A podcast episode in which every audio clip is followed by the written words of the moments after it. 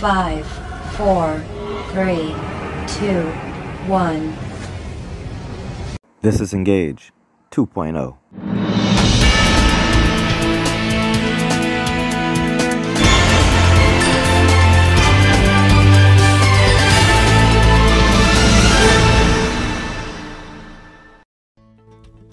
Welcome back to Engage 2.0. I am Brother Edie, and joining me is Brother Colin DeVoe. How you doing?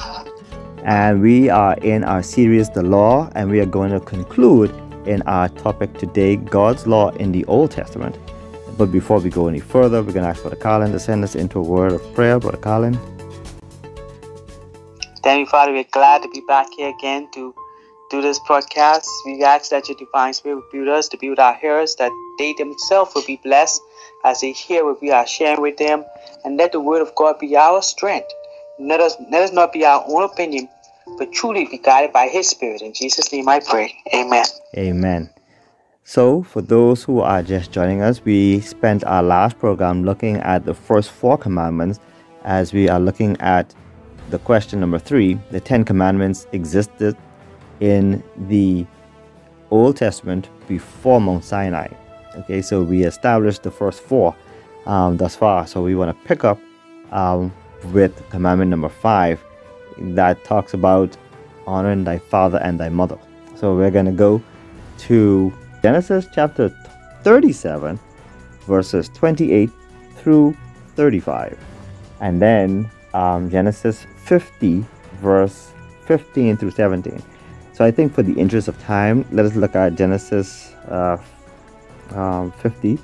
first, and then we look at Genesis 37. And when Joseph's brethren saw that their father was dead, they said, Joseph will peradventure hate us, and will certainly requite us all the evil which we did unto him. And they sent a messenger unto Joseph, saying, thy father did command before he died, saying, so shall ye say unto Joseph, forgive, I pray thee now, the trespass of thy brethren, and their sin. For they did unto thee evil, and now we pray thee, forgive the trespass of the servants of the God of thy father. And Joseph wept when they spake unto him. We find that even though Joseph suffered some things at the hands of his brothers, the message that came with the brothers is that, hey, you know, forgive us. Our father wants you to forgive. And so what does Joseph do? Of course, he's going to obey his father, right? He's going to honor his father. It's amazing that we find that the respect parents get nowadays. I don't know if that's like that much longer, because we find very disrespectful children nowadays. And in fact, Second Timothy lets us know in the last days what will befall households who don't raise their children according to the will of God. And it's something that my family and I read every Sabbath, or recite every Sabbath. I think they have it locked in memory, but it's solemn. And I'm just going to read it. Second Timothy chapter 3. And I'm going to read from verse 1. This know also, that in the last days perilous times shall come. For men shall be lovers of their own selves, covetous, boasters, proud, blasphemers, disobedient to parents. And that's one of the things that's going to highlight the last days in which we're living. We're going to know we're living in the last days when we see the amount of disrespectful children to their parents. And I'm not just talking about children. I'm talking about even the older ones, those who are in their 40s and 60s and their parents are still alive, and the way they handle them and respect them. And so we find that even though this is not just talking about parents to children, but this is also talking about those who are in parental authority. When the teachers have the children for a certain time frame, are they disrespectful? And we find now, even in our time, that, you know, teachers having to deal with unruly children, and children want to fight teachers, and the parents coming to take up for the children without even hearing the side, you know. And we're living in a time where this is going on, and worst off. And so we see that this command is given before Mount Sinai? The we face it today is that most generation, and we see it so much in our society, the disrespect of parents from their children, and the disrespect of our peers, and the disrespect for those who are older than us. The challenge is that something you started to highlight, and that is that as time goes on, we notice that children will no longer have regards for their parents like they should, or anyone older than them, because guess what happened in our society today? Everybody wants to be on the same level with one another. Mm. Everybody wants to be one another's friend. Mm-hmm. Nobody wants to be the authority figure, because they feel like they're going to be hated when they have to be with the authority figure. Mm. So we have a challenge, and we see that this challenge is happening all around us. And what happened? It breaks down the family from structure, the family morals, mm. the family structure, and we are now challenged. Now the society that is highly wrong with crime, because nobody want to be obedient, nobody want to listen to nobody, everybody want to do their own thing. That's why Proverbs today still stands out, you know. Proverbs chapter 10 and verse 13 says, "In the lips of him that hath understanding, wisdom is found, but a rod is for the back of him that is void of understanding." Mm. If you don't understand, you have to get the rod. It says here in Proverbs chapter 13, verse 24, said, "He that spares his rod, hateth his son, but mm-hmm. he that loveth him chases him betimes." So the rod is special. The rod, we want to take away capital punishment. We want to take away. It is there to what? Give law and order. Mm-hmm. I give you another example of the rod that we want to walk away from. Civil law. Mm-hmm. The civil law is the rod. Mm-hmm. Mm-hmm. You break the law, you get the rod.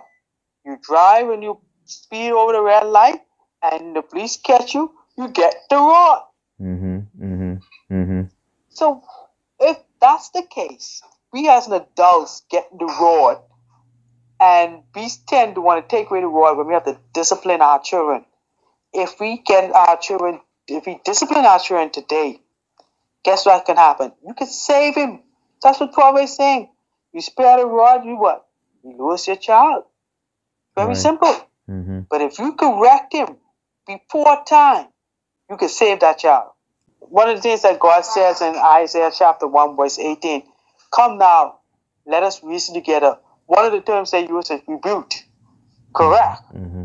That's one of the Hebrew version of that same word. Mm-hmm. Why? Because God is trying to correct you, to keep you on that straight and narrow path.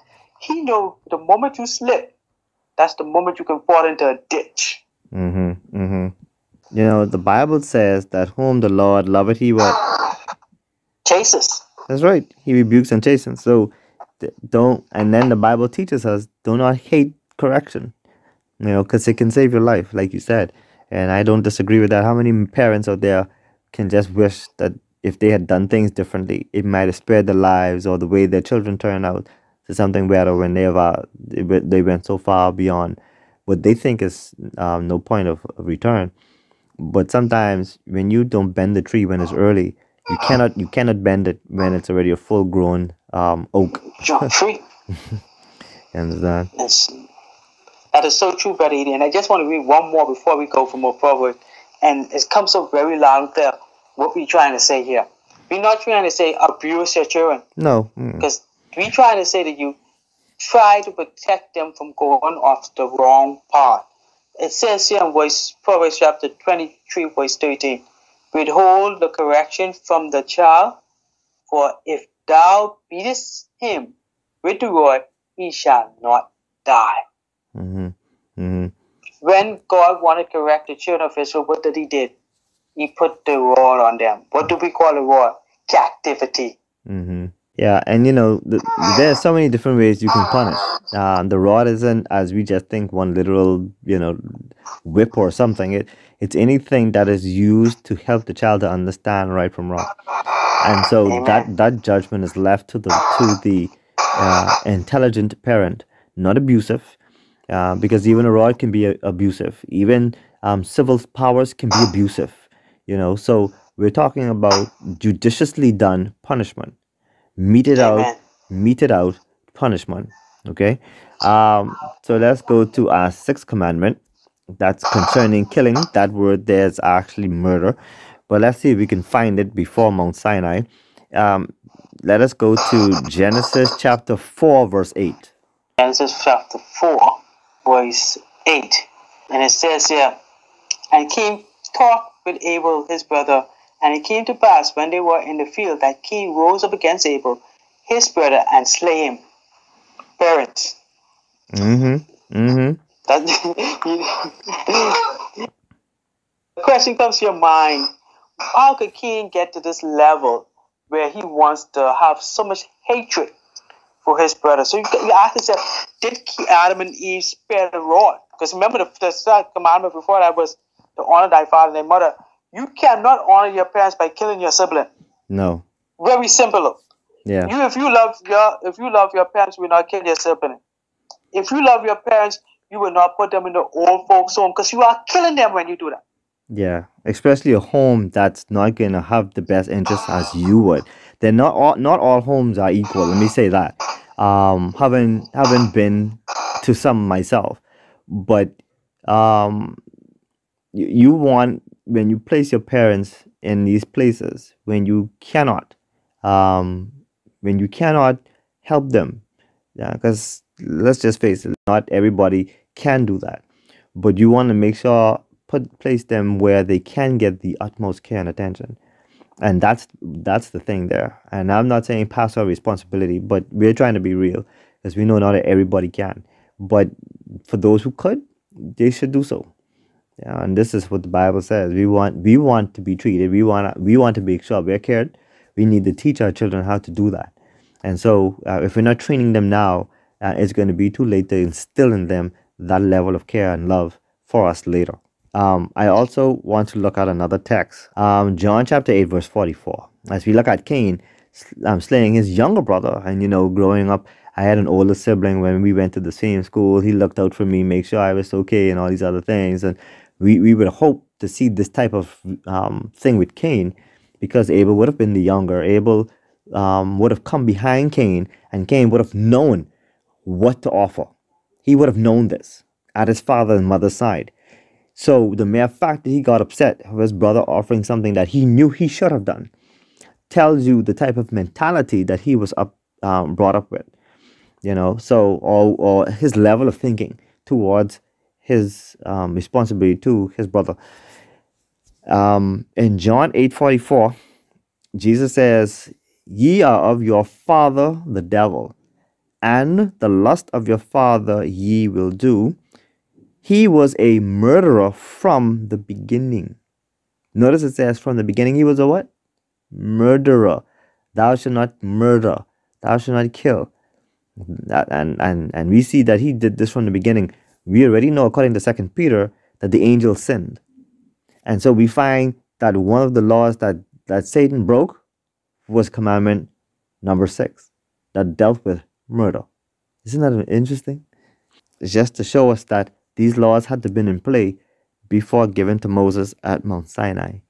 You know, and we see, and it's true. And if Cain had murdered his brother and God chastised him for that, we definitely know that the law of God and the moral laws of God have been put in way before Sinai. Exactly. One of the other things that we read was First John chapter 3, verse 13 and 15. And the Bible states is very clear. When a man has inside their heart hatred for another brother, you have already killed him. Listen what it says. Now not, my brethren, if the world hates you. Why do the world hate you? The world hates you because you love God.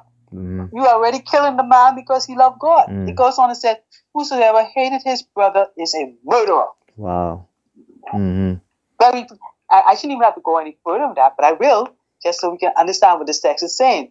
And he know that no murderer had eternal life abide in him. That's right. Why? Because they have hatred in their heart. You cannot have hatred inside your heart and want to go to heaven, right? We're going to go to heaven. No. That's what hatred leads to. Hatred leads to murder. Cain killing Abel. We find in Revelation chapter 22:14, it says, "Blessed are they that do his commandments, that they may have right to the tree of life and may enter in through the gates into the city." And we find in verse 15, "For without," out of the city, "are dogs and sorcerers and whoremongers and murderers." So notice, murderers join that list of those who will not be in the city. Those who keep the commandments will be into the city of God, that will eat of the tree of life that Adam and Eve had access to before they disobeyed God. So here we find murderers will be joining the ranks of those who are commandment breakers. So if you have to be a commandment keeper to enter the city, just the opposite will keep you out of it. And we find that murderers, killing, even hating your brother without a cause, Jesus said is likened to murder. The only thing you lack is opportunity to kill, but you've already done it in your mind. You understand? And this is why these things we are talking about, because there's someone who knows that you can break these laws even if you don't commit the very act, and know that if you think that you're going to heaven or want to go to heaven, you're not going to get there, because remember, your character, as we talked about in our last program, your character is not equal to that of Christ. And if your character is not equal to that of the Father, then you're not going anywhere. Remember, we just read that Jesus said of the devil, he was a murderer from the beginning. So he had malicious designs, not only against God and his government, but for those evil angels whom he caused to fall with him out of heaven, because they have a death sentence now. So, you know, you can read Matthew chapter 25, verse 41 to see that death sentence for Satan and his evil angels that accompany him in his rebellion in heaven. But it just tells us that Satan wants us to join in this bandwagon. And it's so important for us to establish these commandments, because some of us have a notion that, oh, these things were for the Jews, they were written for that time. But we're going to come to a section where we're going to look at the law in the New Testament. But we're going to look at it first in the Old Testament to get a grounding and an establishment that these things existed before they were given to Moses on Mount Sinai. Let us look at the seventh commandment, which forbids unfaithfulness in marriage. Let us read Genesis 34, verses 1, 2, and 31. It says here, "And Dinah, the daughter of Leah, which is she bare unto Jacob, went out to see the daughters of the land. And when Shem, the son of Hamor, the Havite, the prince of the country, saw her, he took her and labored her, and defiled her." Now, verse 31. And they said, "Should he deal with our sister as with a harlot?" Wow. Let's add to that Genesis 39 now, verses 7 through 9. 7, 8, 9. "And it came to pass after these things, that his master's wife cast her eyes upon Jacob, and said, Lie with me. But he refused, and said unto his master's wife, Behold, my master wrought not what with me in this house, and he had committed all that he had to my hand. Therefore is none greater in this house than I, neither had he kept back anything from me but thee, because thou art his wife. How then can I do this great wickedness and sin against God?" Ooh, that is sweet, man. Listen, let me read verse 9 again. "And Joseph now, Joseph, who is at this point Potiphar's servant. And Potiphar sees the good work Joseph is doing, and he brings him into his household to run his household. Potiphar, for some reason, is not home. The missus is home." And so verse 9 tells us all. And it says, "There is none greater in this house than I." So Joseph is establishing he is like Potiphar in Potiphar's absence. Exactly. And he says, "Neither hath he kept back anything from me but thee, because thou art his wife. How then can I do this great wickedness and sin against Potiphar?" Is that what it said? No. He says, "and sin against God." My brothers, my sisters, my friends, if you're married and you have a spouse, be faithful. Because when you cheat on your spouse, when you cheat on your husband or your wife, you're not cheating on your husband or your wife only. You're cheating on God. Notice Joseph had, how can I do this great wickedness? Not against Potiphar. He didn't even recognize Potiphar. He could have said, and sin against my master Potiphar. He said, no, sin against God. He recognized there's a power that watches everything he does. He puts God where Potiphar's name should have been. This tells you how closely and how seriously God looks at marriage. And those who are single, if you're not married, stay single. Because the previous verse that we read, when Jacob's daughter, when Jacob's daughter was defiled by the prince of Shechem, he defiled her. They had to, and when you read the story, you realize that the brothers were so upset about it. The plan was now that Jacob had, that he wanted to marry Dinah. And so they were going to get circumcised so they can be one with the Israelites. But the brothers were so hot about what happened. They actually used the opportunity when they were at their weakest point, and they slew every man and burned the city and took the women with them. See, my friends, God has these laws in place to secure us our peace, our happiness, and to be at peace with one another. When we go against the laws of God, we run into problems. We hurt people. And we think when we do these things, oh, nobody's going to know. God sees everything, my friend. There's nothing. This is why Joseph told Potiphar's wife, how can I do this great wickedness and sin against God? God doesn't sleep, my friends. He doesn't cover his eyes when you go about to do nasty stuff. He sees everything. This is why, and we mentioned the text in our last podcast, in Ecclesiastes chapter 12, 13, and 14, it highlights that we're going to give an account for everything that we do, whether it be good, whether it be evil, and whether they be secret things. All your business coming out. Your secret societies, all your business coming out. God knows it. There's nothing you can hide from him. He knows it all, my friends. He wants you to confess all these evil things, not to man. They can use it against you, but to God, who says in 1 John 1:9 that if you confess your sins to me, I will forgive you of all iniquity, and he will cast them from his memory. That's what God does. He doesn't see us as evil, you know. Sometimes we say, boy, he hurt me, boy, I ain't going to forget that. See, God says, you hurt me, but I'm going to forget that. We have to remember, we're not going to have to, if we want God to treat us a certain way, we got to want to treat others a certain way. This is the sin that most Christians stumble on. I want to say that the challenge here is that we have to realize that this act of adultery is not just in the married bed. And that's one of the things that the first text brought out. The mere fact that you have fornication, which is sex before you're married, This is highlighted. And this is one of the things that we have to really fight for, to not to get ourselves in this position. Because look what happens when you get yourself in this position. So many things can go wrong. So many of us, so much things hurt that can destroy not the individual only, but you are now destroying yourself. And that's the part we tend to miss in this whole situation. That the fact that we are destroying ourselves, and God is such a loving God that he don't want to destroy us to destroy ourselves. And when Joseph was told, said this to the Potiphar's wife, to the king's wife, he was highlighting one thing and one thing only: I now have a relationship with my God, and if I do this, this is a vow now. He's saying, I'm breaking the vow that I've done in the presence of my God. And that's a good point. That's a good point, because it shows that he has his relationship with God is tighter, obviously, than what Mistress Potiphar has with her husband.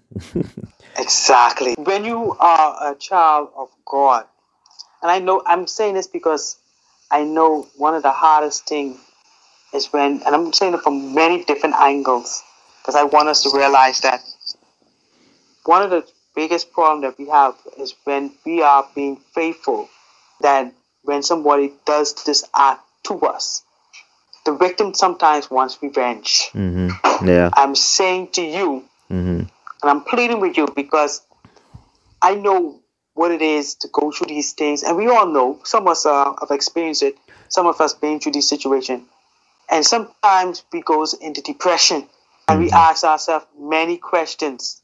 So I'm dealing with this from many angles, and I want people to realize that the best approach, whenever you are on the opposite side or you're the victim or the one who are doing it, remember, you can get forgiveness from God. And remember, those who are the victim do not forsake God. Mm-hmm. Mm-hmm. And those who, and that's from the human aspect of it. But it's also a spiritual side that I also want to highlight. We who have grown up in the Word of God, for us to go and commit spiritual adultery and take on another God. Because remember the Bible says, we just read earlier in the first session, do not have any gods, other God than the Lord our God. Mm-hmm. For us to go there to commit spiritual adultery and started to take another God in the place of the true God, it's adultery. Mm-hmm. Idolatry. Mm-hmm. So, idolatry. Exactly. So we need to understand and take our relationship and proclaiming the name of God, because when we take on God's name, married to Him. We are now, that's right, we are now married to Him. And guess what? We are now proclaiming the name of God. And it don't have, and people have to understand, when God says He wants you to proclaim His name, He means He wants you to proclaim His character. Mm-hmm. Act like a Christian. And, exactly. And that's why the book of Hosea is so important. Mm-hmm. He have espoused unto you. He's married unto you. And if He's married unto you, you must know whom you believe in. Mm-hmm. And that relationship should be cemented with love. Amen. And that's why you had thou shalt not kill before thou shalt not commit adultery. Mm-hmm. Because you cannot love God with hate in your heart. Mm-hmm. But when you have love in your heart, you will not kill and you will not commit adultery. And you will honor the God above. See, people don't get this understanding. When you honor your parents, you are honoring the God above. Mm-hmm. So let's look at our 8th commandment. It talks about forbidding stealing. Genesis chapter 27, verses 35 and 36. You say Genesis chapter 27? Yeah, 27, 35, 36. 35 and... Well, you say 25? 35. Oh, 35. Mm-hmm. Okay. I thought it was wrong. And he said, thy brother came with subtlety and had taken away thy blessing. And he said, is not he rightfully named Jacob? For he has supplanted me these 2 times. He took away my birthright, and behold, now he taketh away my blessing. And he said, hast thou not reserved a blessing for me? Wow. Oh, man. That's a sad story in and of itself. Let's combine that with Genesis 44 now, verses 4 through 8. I'll read it. And when they were gone out of the city, and not yet far off, Joseph said unto his steward, up, follow after the men, and when thou dost overtake them, say unto them, wherefore have ye rewarded evil for good?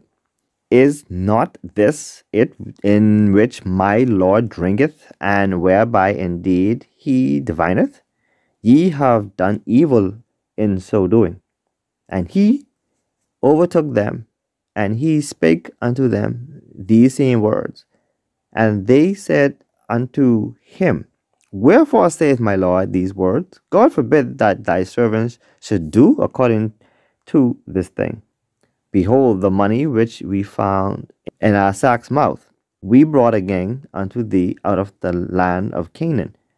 How then should we steal out of thy Lord's house, silver or gold? So here we find that these accounts of stealing, before we get to Exodus chapter 20, where thou shalt not steal was written by the finger of God and given to Moses, one of the 10 precepts of God, or the 10 commandments of God.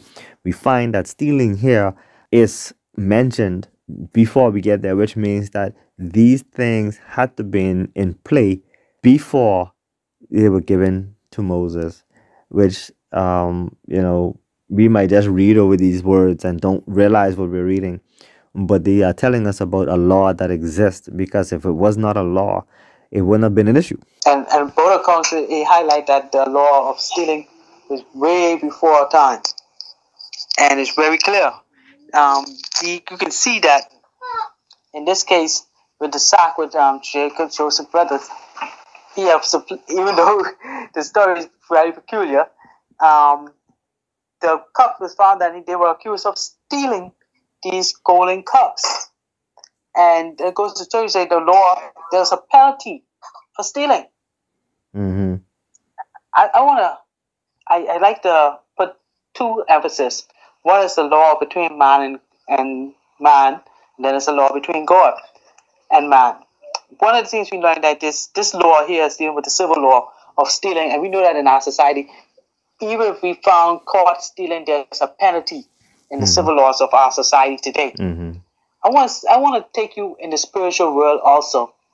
Do you know that there's a law that Satan, that God says, "You shall not worship no other gods before me." Okay? But do you know that there's a stealing of worship? Yeah. Mm-hmm. Satan is trying to steal God's worship, and we are falling for it. Mm-hmm. We have to. This is why God highlights in the fourth commandment, remember the Sabbath day. Because Satan's trying to steal time. Mm-hmm. And he created a new day of worship. Mm-hmm. Some people say we can worship any day. Some people say we can worship on Friday. We can say Satan is trying to steal the worship of God. That's why he said, "I will build my throne about what? The Most High." Mm-hmm. Mm-hmm. Because he's trying to steal worship. And guess what we do? When we found people stealing or stealing worship, you found them stealing from their brothers. You see how this thing goes in hand in hand? Mm. A man who's stealing from God is stealing from another brother. You know, the thing is that we're going to address, by the way, that same statement, you can worship any day. We're going to have a whole topic just on that.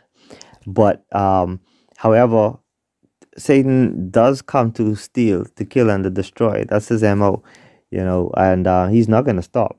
He's not going to stop, because that's his character. That is his character. And throughout the Bible, you read about Satan. You find he's a robber, he's a thief. You find he's a murderer, he's a liar from the beginning. So we find that these are the characteristics that Satan put upon himself. He made himself this way. And those who are found with these similar character traits, as Jesus rightfully said, that your father, the devil, that's, and we don't like to admit it. No one wants to admit, at least no sane person would like to admit that they are of the devil. But you know, when sometimes as people, we have children, and when we see them growing up and they look like their father, their mother, or they do some certain similar things like that, we say, "Boy, that's a chip off the old block." Yeah, you could be God saying that about you, about being like Satan. You know, you chip off the old block. You have his characters. You know, no one wants that report. But the Bible is clear. If we don't want these character traits, we have to do God's will. And that's by total surrender to the Lord. In fact, James puts it this way. Submit yourself, therefore, unto God. Resist the devil, and he shall flee from you. So when we surrender our will, submit our will unto God, when we are tempted to sin, whether it's to disrespect our parents, or to break the Sabbath, or to steal, or to kill, or to commit fornication, or to commit idolatry, take God's name in vain, we can submit to him. And simply that's what he wants us to do.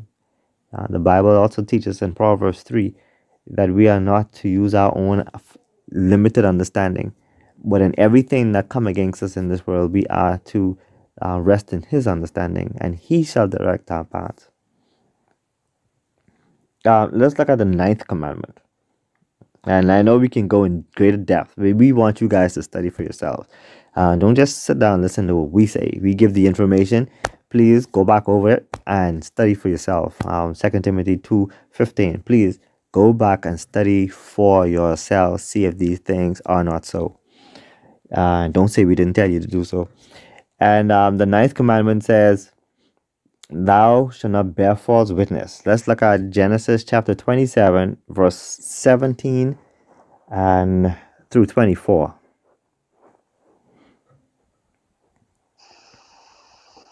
It reads this: "And she gives the stirring meat and the bread which she had prepared into the hands of her son Jacob.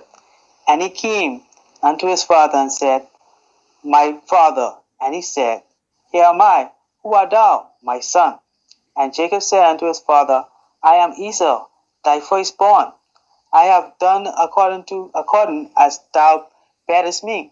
Arise, I pray thee, sit and eat of my finish, that thy soul may be blessed. And Isaac said unto his son, How is it that thou hast found it so quickly, my son? And he said, Because the Lord thy God brought it to me. False witness. And Isaac said unto Jacob, Come near, I pray thee, that I may feel thee, my son, whether thou be my very son Esau or not. And Jacob went near unto Isaac his father, and he felt him, and said, The voice is Jacob's voice, but the hands are the hands of Esau. And he discerned him not, because his hands were hairy, as his brother Esau's hands. So he blessed him. And he said, Art thou my very son Esau? And he said, I am." Wow. Oh, man. And you read something in verse 20 that I didn't pick up on before. Like when he said that, how did you find it so quickly? And notice he threw God into his lie. He says, because the Lord thy God brought it to me. Oh, wow. How often do we do that? We swear. Oh, I swear. I swear on the Bible. I swear by God I didn't do that. Lying through our teeth. You know, and Jacob paid for that. I no wonder why he wrestled with God. You calling God name in your lie. I really didn't see that before. But knowing that we can lie so boldly, we can place God into our lie to make it so believable, knowing that God had nothing to do with our foolishness. That blew my mind. I'm speechless after that. You have to understand that whenever we want to achieve a goal or to cover up what we are trying to do, what do? We say, and Isaac said unto his father, How is it that thou found it so quickly, my son? And he said, Because the Lord thy God has brought it to me. One of the biggest lies in life is that we believe that God has changed time. Wow. One of the other lies that people put out there that we can have a graven image. Mm.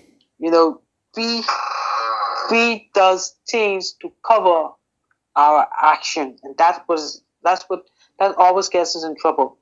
You know, one of the things that Satan does is cover up his lies. You remember what he said in the Garden of Eden? You shall not surely die.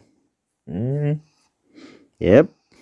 You bear false witness, and sure enough, man died. Mm-hmm. Man didn't die instantly, because as soon as man sinned, his sacrifice was offered. Yeah, God's mercy. That's why he says he's merciful and long-suffering. Long-suffering. See, this is the character. This is the name that God wanted to claim. This is the name that God wanted to put inside us. His character. Until that is embedded inside us, we cannot have that life that he has offered to us. And I just wanted to add, I don't want to belabor the point, but I want to add that this lying wasn't just something new to Rebecca and to Jacob. This is a family trait. We find that Laban was a liar, Rachel was a liar, Abraham was a liar, Sarah was a liar. Who laughed? You laughed, Sarah. No, I didn't. Yeah, you did. You lied. They passing into Egypt. Oh, Sarah. Lie, say you're my, tell a half truth. You's my sister, because she was pretty to look upon, and she didn't want to die just in case Pharaoh wanted to take her.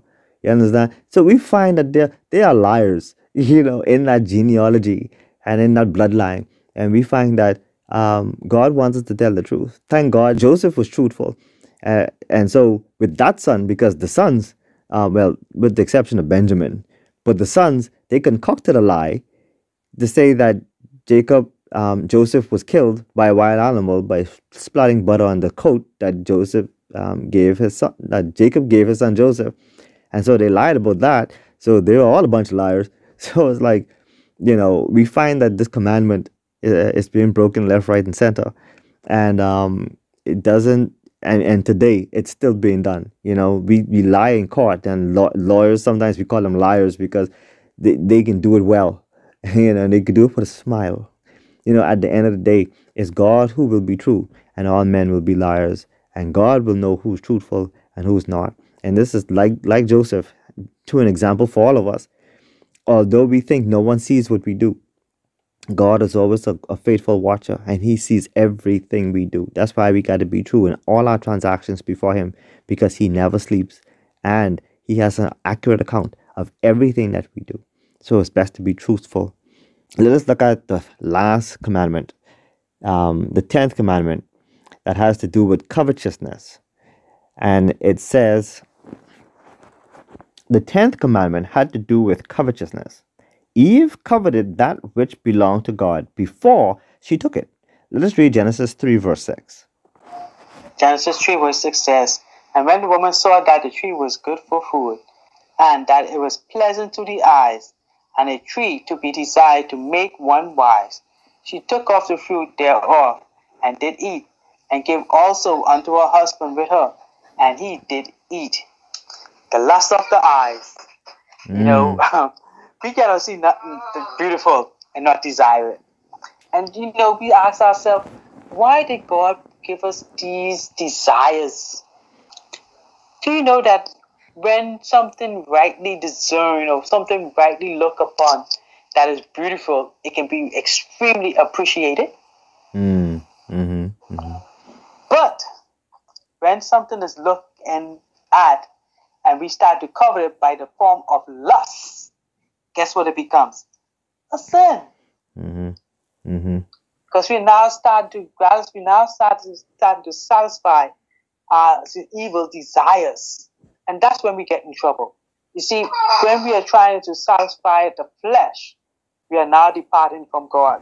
And that's where covetousness comes from, envy. We cannot see our brother have something without wanting it. And when our brother have something that we want to what?